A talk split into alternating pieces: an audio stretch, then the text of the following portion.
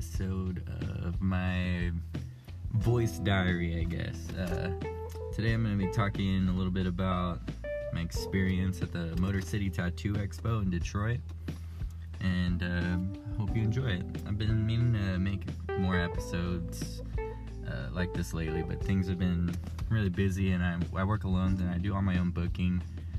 Um, in the last episode, I was talking about how I want to book out six months, and really, I've just realized it's not that necessary.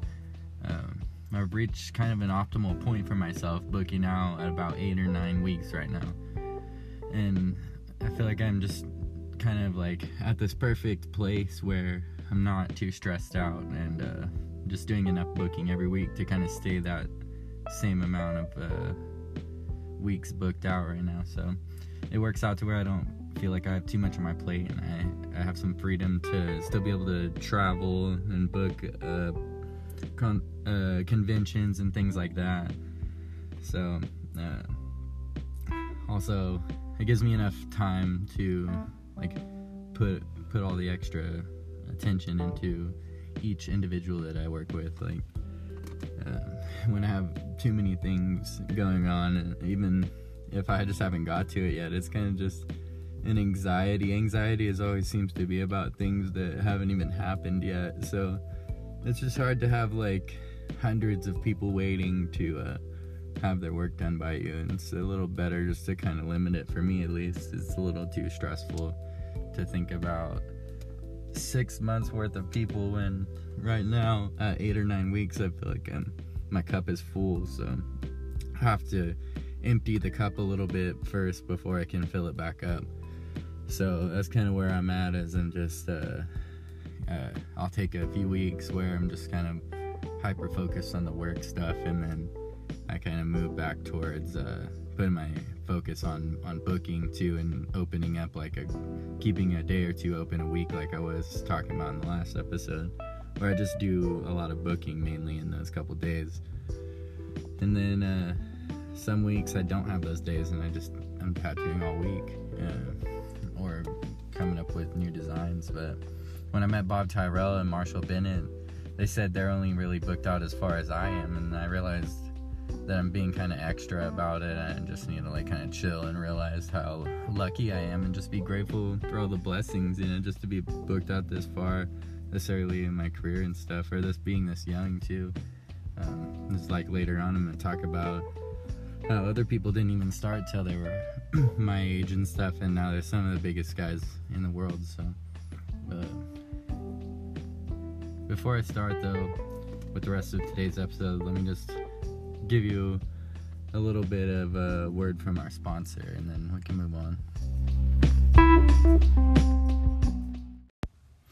Okay, so the Motor City Tattoo Expo in Detroit this year was at the uh, I believe it's called the Renaissance Center. It was like this really tall building right on the border of uh, where Canada and America meet in Detroit.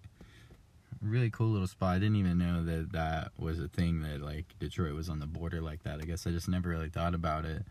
But uh, really cool little spot. Super cold. Uh, lots of people from all around United States, some of the best artists in the world.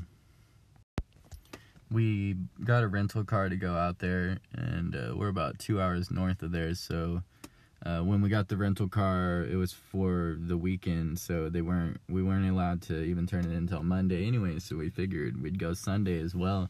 And there was an announcement uh, that Bob Tyrrell and Marshall Bennett were going to be doing their course and they hadn't really been advertised, so I didn't know they were to do it this year. I've been wanting to take it every year, just haven't made it out there to get it uh, to go take it yet. So uh, we were just to go Saturday because there was a free seminar by Brian Sanchez talking about um, color theory and some other things like that. I'll get into, but uh, so I I was to go to that one anyways. We decided we were to go to both early on. Bought tickets for uh, both days. So uh, the drive was, you know, the drive was like, it always feels like it's a long way there, and then it's kind of like quick on the way back. But uh, I don't do any of the driving, anyways. Uh, my lady drove us all the way there. Um, we had my best friend stay here. He's like my roommate and my front desk guy at the shop, but he watched my kid for me while we were uh, there for the first day, and it was really cool. You know, I, I wore this like uh, really this kind of like pink shirt that had like uh, some kind of tattoo like drawings on it, like skulls and and uh, little ships and stuff like that. I think. And everybody just kept complimenting my shirts, and so it was so funny. And, and but it's kind of like for me, I always wear shirts like that to conventions, either some kind of like it's always some kind of like Hawaiian style or like a button up short sleeve shirt. It's kind of like an ode to the Ed Hardy era and those kind of guys because uh, that's what they all wore to those kind of shows. So there's a, a, a few other people that were dressed like that, but uh, yeah, I guess I just had something like really unique shirt because everyone just kept pointing it out, and I was like, man, I guess that's one way to stand out because everybody kind of dresses the same in the tattoo industry is uh we you know we all wear kind of like black shirts with and it looks like a band tee or something like that so um, if you want to stand out just wear something a little bit brighter and uh, you know something a little more fun and everyone's gonna be drawn right to you. Um, the 50s people you know there's always those people that dress up like uh, greasers and stuff like that and that and that always like is a big hit too you know? So if you want to end up in pictures definitely just dress a little bit different. We ended up on the video uh, for the weekend that was like sponsored like the video that the big video that they put out for YouTube or whatever there's this part where everybody says welcome to Detroit and we're like right in the front. I'm like heck yeah you know? It's just cool to uh, just be a, a part of something big like that anyways in any way that we could. But the Saturday seminar rolled around um, after we you know like walked around for a while. And uh, so we kind of like went our separate ways. My lady went and uh, just kind of walked around and stuff like that for a while while I took this seminar from uh, Brian Sanchez, and I found it really inspirational and interesting. Uh, it was all about color theory, and he really went into a lot of different things that have to do with like blending colors and making like a unique palette out of just like a few tones. And he has his own like ink line with Eternal. So he was just kind of showing like how you can take those 12 tones and you can make like an unlimited amount of colors out of just them by like mixing them together in different ways. And uh, a big way to help with that is like using a color wheel, which is a really simple idea, you know, like something that probably people who've taken art classes would be like, wow, it's really stupid, you know, like like uh, day one stuff or whatever. But I've never really taken an art class. I started as a tattooer and I never really was like a fine artist. And that's something he pointed out too. Is that in America that's more common than not. Is that a tattoo artist starts as a tattoo artist and not as a regular artist, and they're never really trained in these uh, basic ideas, you know. So. Um, it's kind of interesting he's right because in places like Europe or in Russia or um, South America, a lot of people are coming into the tattoo industry with art degrees and they have different kinds of inspiration like they're um, they're taking influence from painters and people who are like uh, really big in in that fine art community and then they're taking that inspiration and putting it into uh, tattooing. So uh, that's if you look up Brian Sanchez, you see exactly what I'm talking about. Like the kind of art he's doing is uh, stuff that you normally might see like on canvas, but now we're putting things like that on skin, and it's guys like that that are kind of like like crossing the uh, boundaries there and like molding these two things together. And I think more and more into the future, we're gonna see that like the the tattoo industry is heading that way. So. Um, another thing too was like he had explained how his uh, ink line was a little bit different and so i ended up buying it to try it out and uh, the consistency is much thinner than uh, regular ink so it, it does blend quite a bit easier like in the uh, in the tip of the needle like in the uh, the ink well of the needle like when you you can mix it in your machine a lot easier and um, it's cool like he, you can uh, blended in the caps easier too. I don't know. It just seemed like a really easily blendable kind of uh, ink instead of it being so thick too. Like I noticed, like the really thick inks are the ones that you can't really line with or do anything like that with because they're gonna kind of blow out into the skin too. Uh, these thinner ones, uh, I use it even. I use some of these thinner inks in uh, fix up like cover up tattoo I was doing, and it blended really well with some of the old ink that was in there. It made some really unique tones and stuff too. So it's been really interesting to play with. Um, I think my favorite thing is the snowflake white in it is uh and just the thin consistency. It's really fun to play with other other um, inks and kind of dip it into that really light snowflake white and instead of it being white it's like a bluish white and I really like that one so you can blend some really unique tones out of that the ruby red and the um, concentrated turquoise you can use to kind of switch your color to a warmer or a cooler tone and um, I don't know, just like little things like that. I guess I just didn't really think about beforehand. And he also pointed out because he's like a big watercolor artist, and that's a lot of stuff that I do is a lot of watercolor looking stuff. And he pointed out um, some different things about the healing aspects of it that I've also noticed. Like, uh, like you, you know, a lot of things you can do on paper you can't do on skin. That's the bad part about crossing fine art into tattooing is you have to learn these mistakes over time. Like a big thing that people were doing when we started doing watercolor tattoos was uh, washing the ink out, like the color out with water and then creating that effect and it looks cool when the tattoo is done but uh, as he was saying and as everybody should really be concerned about most is like what that tattoo is going to look like five, ten, you know, uh, years down the line. So, uh, that should be our main concern when we're doing any tattoo is like the longevity, because we're we're not doing something that is on paper. That's a lot different. So if you do the little dot work stuff, you know, or you do like um, like just really experimental stuff. Sometimes like the micro tattoos, you know, they're they're cool when you do them, but they're not always cool. Um, you know, 10 years later. So, something to think about when you're going into it to be responsible and really like have like a, a, a clear mindset when you're doing your tattoo that of what you want out of it, you know? Like are you experimenting or are you just are you doing something that uh, it's going to speak for your legacy for you know the rest of your life or the or the rest of their life um, in a positive way like a way that you could be proud of so anyways, that was one thing I found interesting. Uh, not washing out the water. I found that too. Like uh, it's better just to kind of uh, lighten your tone and lighten your tone. You can mix, blend with other uh, lighter tones like that snowflake white and kind of blend it out and pack ink into each spot that you want it in instead of kind of whip it out like uh, it's a black and gray tattoo because it's not a black and gray tattoo. There's a those work a lot differently. So, um, man, yeah.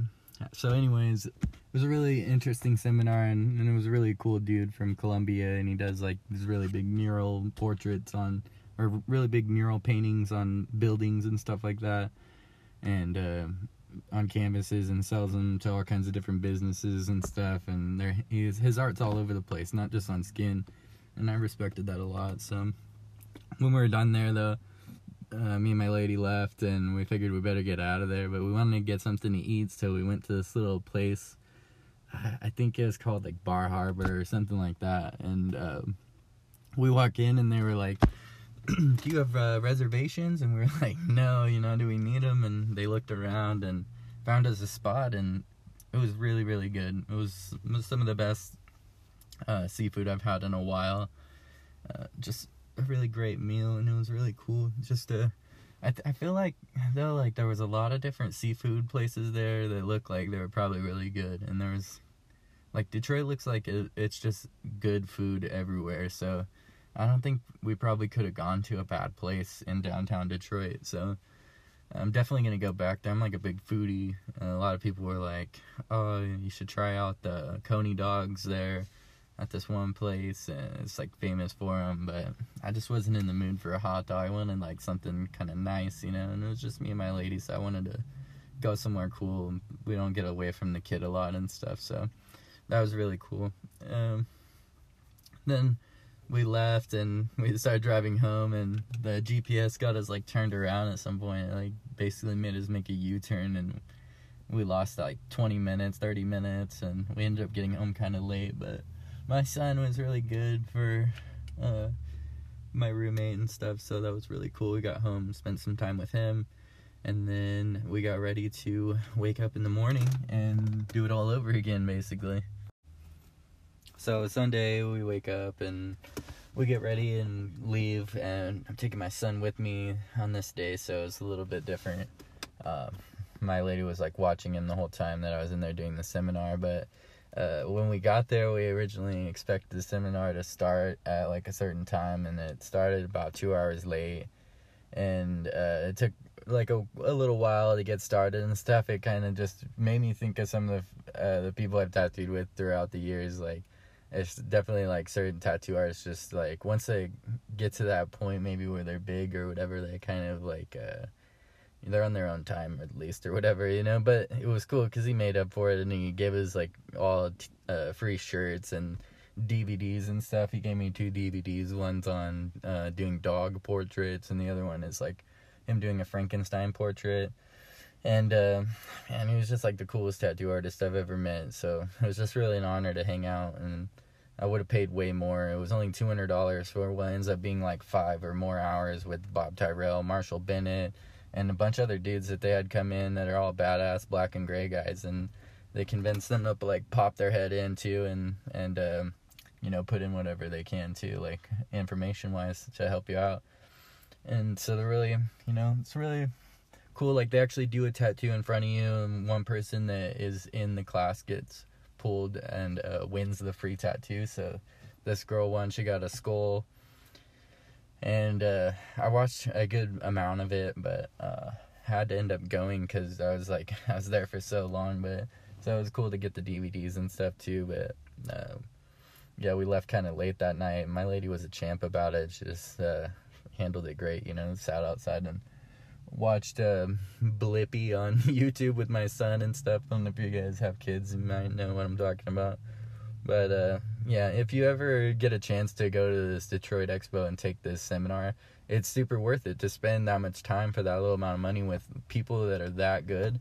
Um, super, super worth it. So basically, I'm gonna probably do it again next year, but I think I'm gonna just clear my whole Sunday and expect it to, you know, run the whole day, but it's a good chance to basically like pay to be able to to sit in the room with these guys while they tattoo, and they're like basically open to you asking any questions you want. They answered every question I asked about everything, so I don't know. I just learned a lot, and you know, a big part of what they talked about was like their equipment and their ink and their needles and stuff like that. Is I think what most people are curious about when they go into it. But I think Marshall Bennett made a good point when he said that, like, really the key is just sitting there over the shoulder of the person and asking the questions and actually watching it. You know, it's like a hands on thing. You can't really learn tattooing any other way besides doing that. And it reminded me of, like, early on, the same thing. I used to hang out over this guy, Chris Rogers' uh, shoulder with a notebook, and I would write notes about I would ask him all kinds of questions. Oh, why are you doing it this way? Why are you holding it that way? What are you dipping in? You know, like what kind of ink is that? Like what size needle is that? What you know, uh, why are you wiping it that way? Whatever. Uh, everything, anything you have a question about, that guy would answer, and he was just cool with me like that, and I would entertain him and tell him stories about Anunnaki aliens and crazy shit like that, and that would like pass the time for him. So he was like obliged to go ahead and tell me whatever. It was just a really cool dude. We became good friends, and we would go to. Uh, we would always like there, we would always dream of going to a bigger city and stuff, and we would drive to San Francisco a couple different times if we went out there and kind of just looked around at different shops and hung out. One of the times we were out there, we actually ran into Bob Tyrrell tattooing at a shop called Club Tattoo on the Pier uh, Pier 39 in San Francisco, and that's like right where all the seals and stuff um, pop up out of the water and they chill on the on the boardwalk right there, and it's really interesting that they had a shop there for a while. It's closed now. There's no shop there anymore, but it was a really beautiful little spot a lot of uh, digital books of like people's work and stuff, and it just kind of like was super inspiring on you know what's possible like uh, as far as like having a really classy studio and and we saw empty empty areas and like in uh, the industrial or in the like uh, commercial area or whatever, and we were like just dreaming, man, maybe what if one day we opened a shop or something out there, you know? And it's funny because, uh, you know, a few years later, he ended up uh, working out there. Uh, the shop we were working at, everyone kind of went their separate ways, and he ended up in San Francisco working at a shop that was uh, just around the corner from there that is still around, and it's a big name shop black and blue tattoo and then he worked there for quite a few years and now he opened his own shop with another guy from there and I think they call it Two Realms. They're really cool dudes. They they do like really um, stylized work. It's like modern, abstract, like really cool stuff. So I don't know. I'm just really proud of that dude too. And uh, I don't know. It was just cool to be around Bob Tyrrell, and it kind of reminded me of that time too. And um, it's just interesting how everything kind of goes full circle in life like that. But, anyways, uh, yeah, it's crazy. Like I was walking around too, and uh, you know, every it's weird like noticing how everything's kind of changed as far as machines, what everyone uses now. Uh, used to walk around those conventions and they would be like buzzing everywhere, you know, because it's all electromagnetic coils and now everybody's basically using rotaries, and there's a few guys that are kicking it old school still.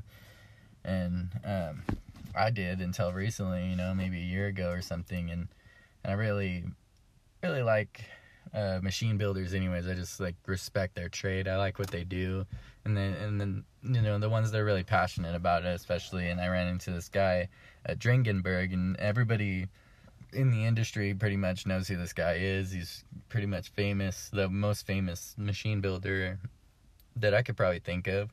And uh, for some reason, I got into this conversation with him about, um, you know, obviously he's defending his product that that's the the superior product and stuff. And, he was just such a cool guy though, and uh, you know, we were really joshing each other around. Like he was giving me a hard time about me wearing a pink shirt and using a machine that has a dildo motor.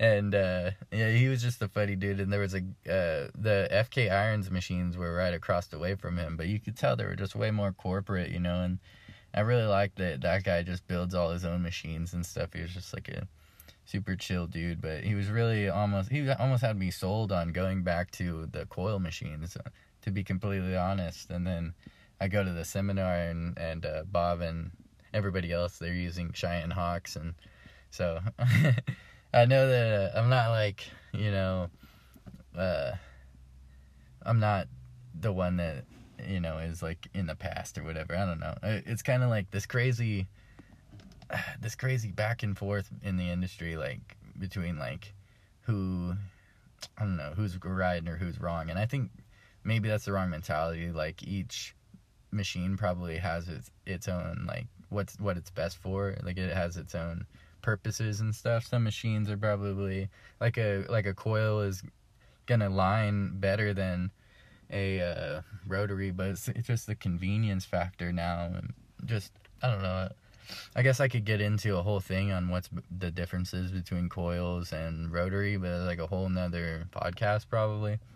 But um, just personally, the few things that I really enjoy about using the FK irons is the consistency and the convenience of uh, being able to just switch the, the cartridges out and not have to set up three or four machines to do three or four different jobs.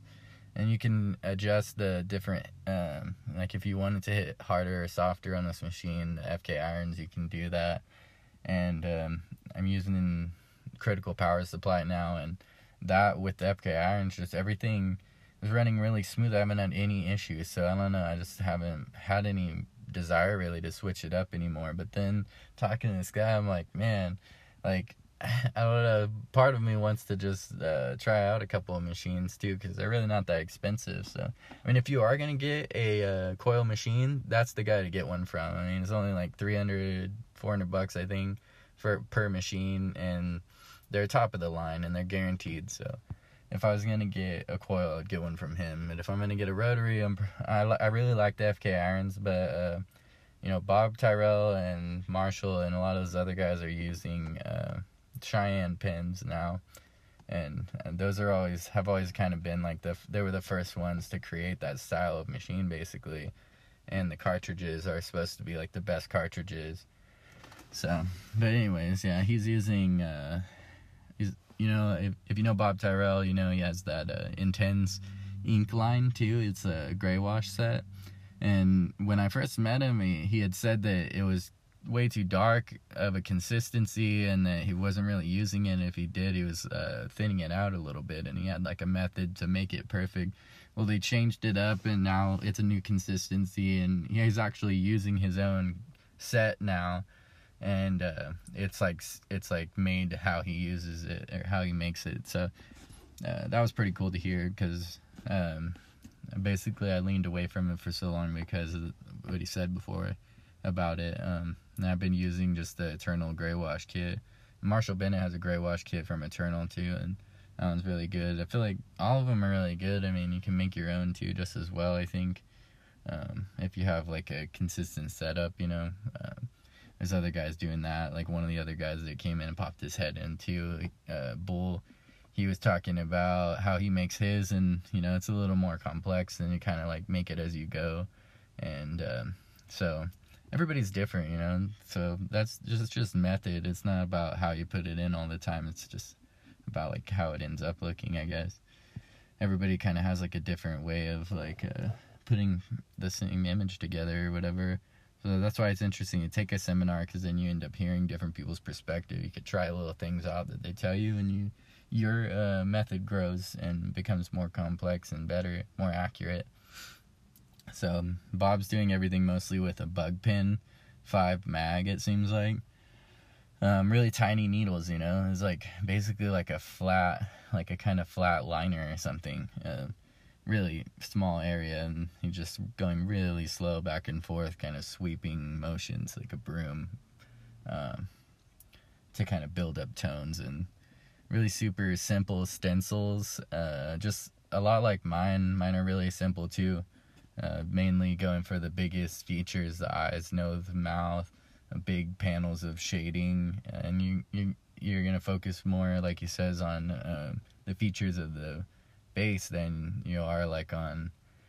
Uh, trying to make it crazily detailed to where you almost don't even can't even understand it. And unless you can understand it, sometimes you can. Like Nico Hurtado, he was saying has you know his look like topographical maps and stuff so it's hard to tell for the person that isn't him doing it even bob can't really read nico's uh, stencils but nico can you know so it depends on who you are i guess um, but stencil to a point where you can understand it you know you're not going to get confused is what uh, he was saying basically and i found that i have just like i already have kind of a really similar process but maybe I could use a little bit of slowing down and like uh, some smaller needle sets probably.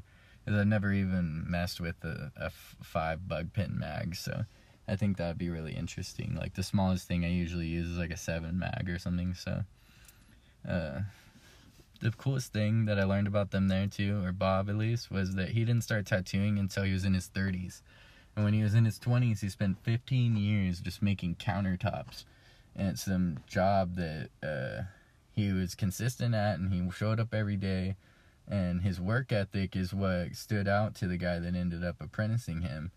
And uh, he basically asked the guy if he was accepting apprentices and he he uh, had a really easy apprenticeship at the guy's shop. The guy went to Europe, I guess, right before he asked him. Right after he asked him that, he said, "When I get back, I'll apprentice you." He came back, um, he hung out at the guy's shop. The guy told him just hang out over people's shoulders, ask them questions.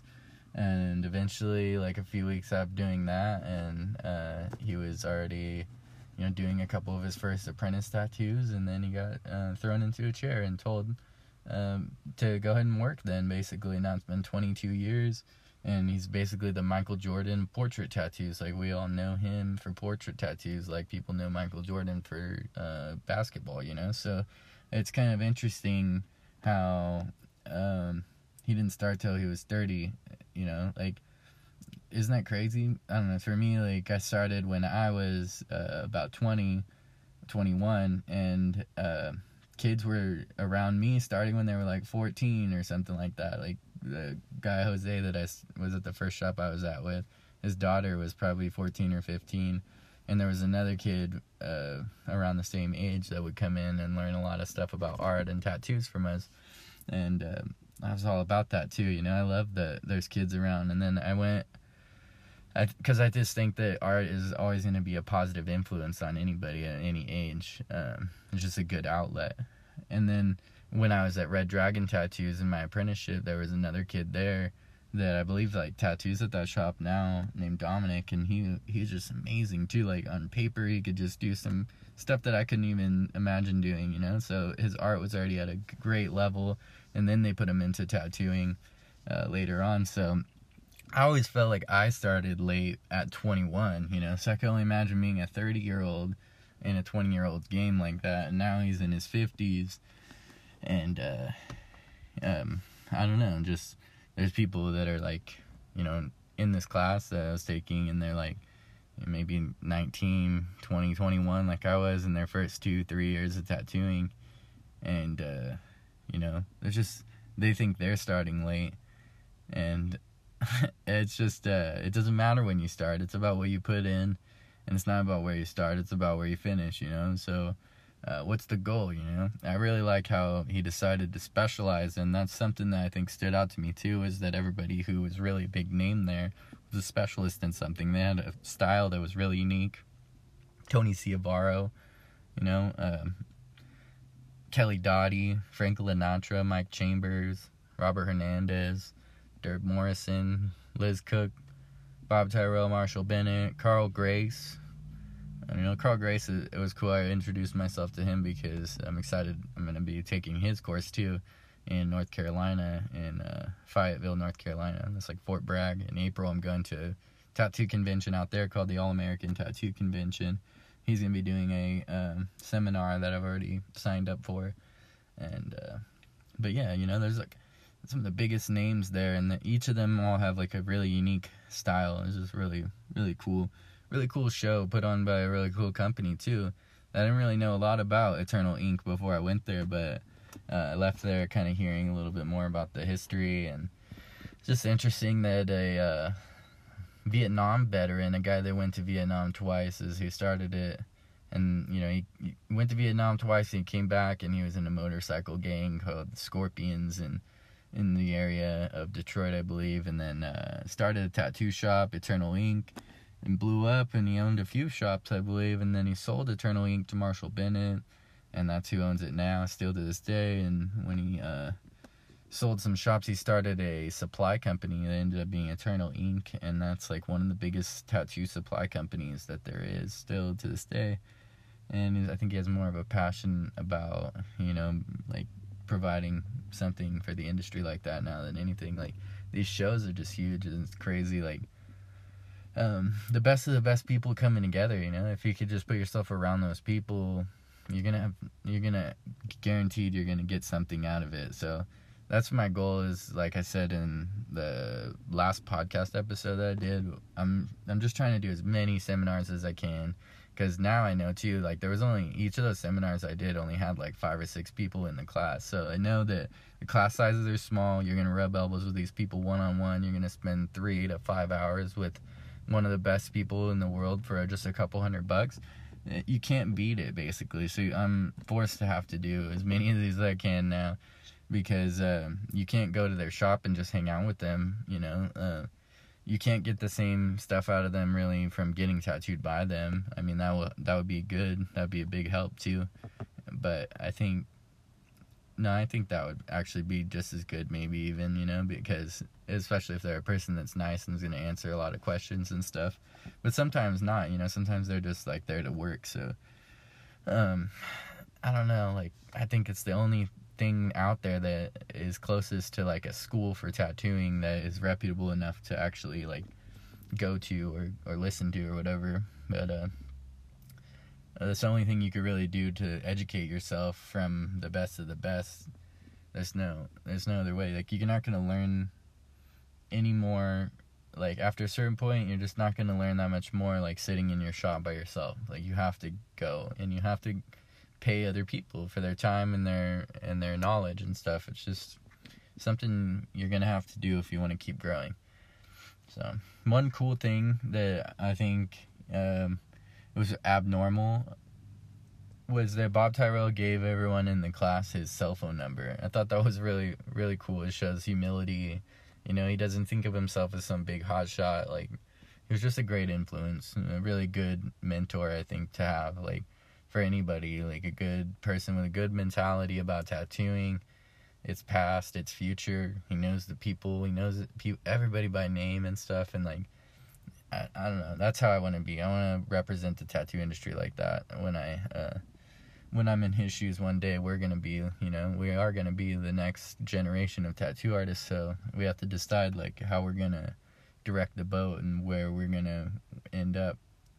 Um, what path we're gonna take. So when I left there, of course I had to hit up White Castle, you know, on the way home. Got myself some food. God, my lady was a champ. She sat there for so long waiting for that that course to be done. So I finally left a little bit early, and we, we just uh, got some food. We went home. My son slept the whole way, and then uh, I got home and I got back to work. Man, it was crazy. I just got like right back into it. Started using a lot of the stuff from the color theory seminar right away. I did like a half sleeve of this like Victorian girl and she had like a double set of eyes. It's kind of like a like a thing I've seen on a couple different things, uh, a couple different tattoos here and there. It's like a, a cool little visual effect that um, has like some. The next day I did like some roses and lace with uh like blue roses and like I use a lot of orange and magenta tones in the background. And that was something I learned about using like complementary colors and just some studying I was doing on that. And then uh I covered up some like a old moon and fairy with a more like cre- like cool like flowy modern abstract flower tattoo that went all the way up the spine and was like a um, kind of more realistic one, and then like a like a more abstract one, and then like a really abstract one.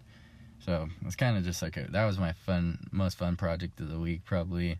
And the day after that, I did a really big cover up too. I, I just really like doing cover ups. Uh, I planned for more on that one, uh, but I ended up only just doing her ribs because it just took a really long time. And ribs are difficult skin; it's like a real stretchy area, so you gotta do a little more work to uh, get through that kind of stuff. But uh, basically, like our plan was to go.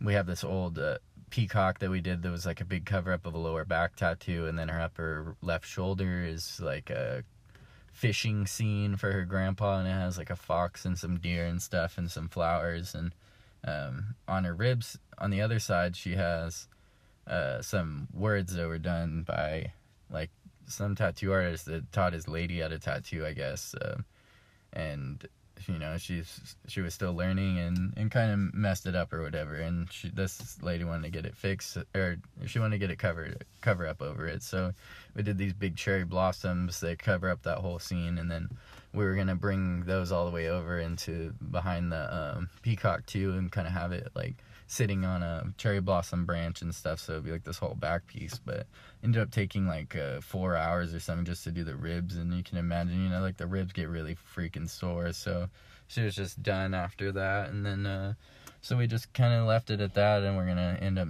you know, filling in the middle and the back, the background of the uh, peacock a little bit later.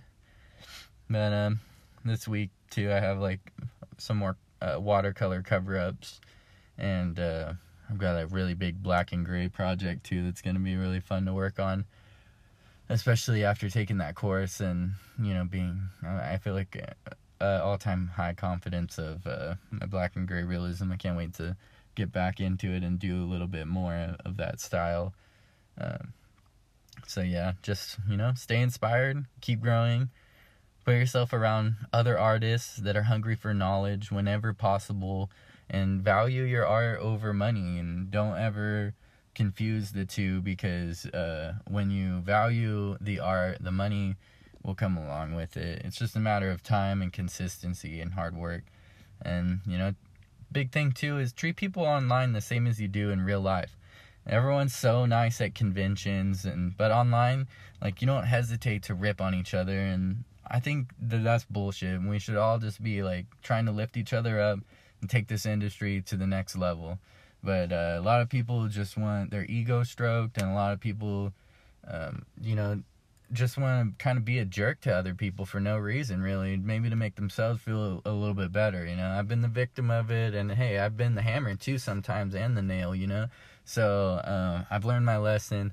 And I try to be nice to everybody online or not say anything at all and because that's how people are in person and i think it's only right for us to act in person how we do online or in online as we do in person you know? Otherwise we're being fake. So um, if you're gonna be an a-hole be an a-hole all the time at least you know? And be honest about who you are. Um, but i think the the industry could use a lot more positivity a lot more kindness and empathy.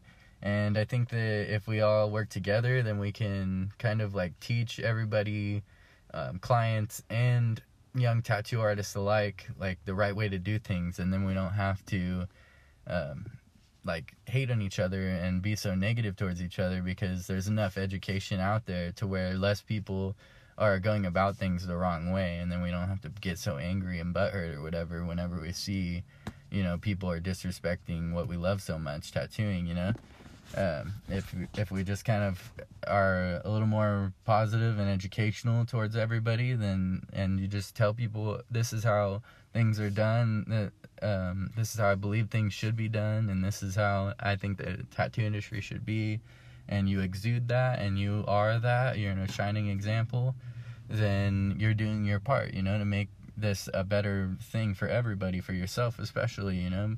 Um, it should never be a job where it feels like a job, like where you don't want to go in when you wake up in the morning like this is a drag, you know. So if it starts becoming that, then you need to check yourself and you need to figure out like where you went wrong because in the beginning you got into this because you love the idea of the freedom of being a tattoo artist. You're maybe a little bit of a rebel and you love art and you found a way to express yourself and you found a way to work with people in a way that you don't have to work the nine to five. You found a way around like the the bullshit like setup system that everybody has to oblige by. You're different and you're lucky and you should feel like it and you should act like it. And I believe that you have the power to make somebody else's life a little bit better every single day so that you should use that. It's like a superpower and you should use it. Um, that's my goal at least. So that's that, everybody. I appreciate you listening, and until next time, um, sayonara.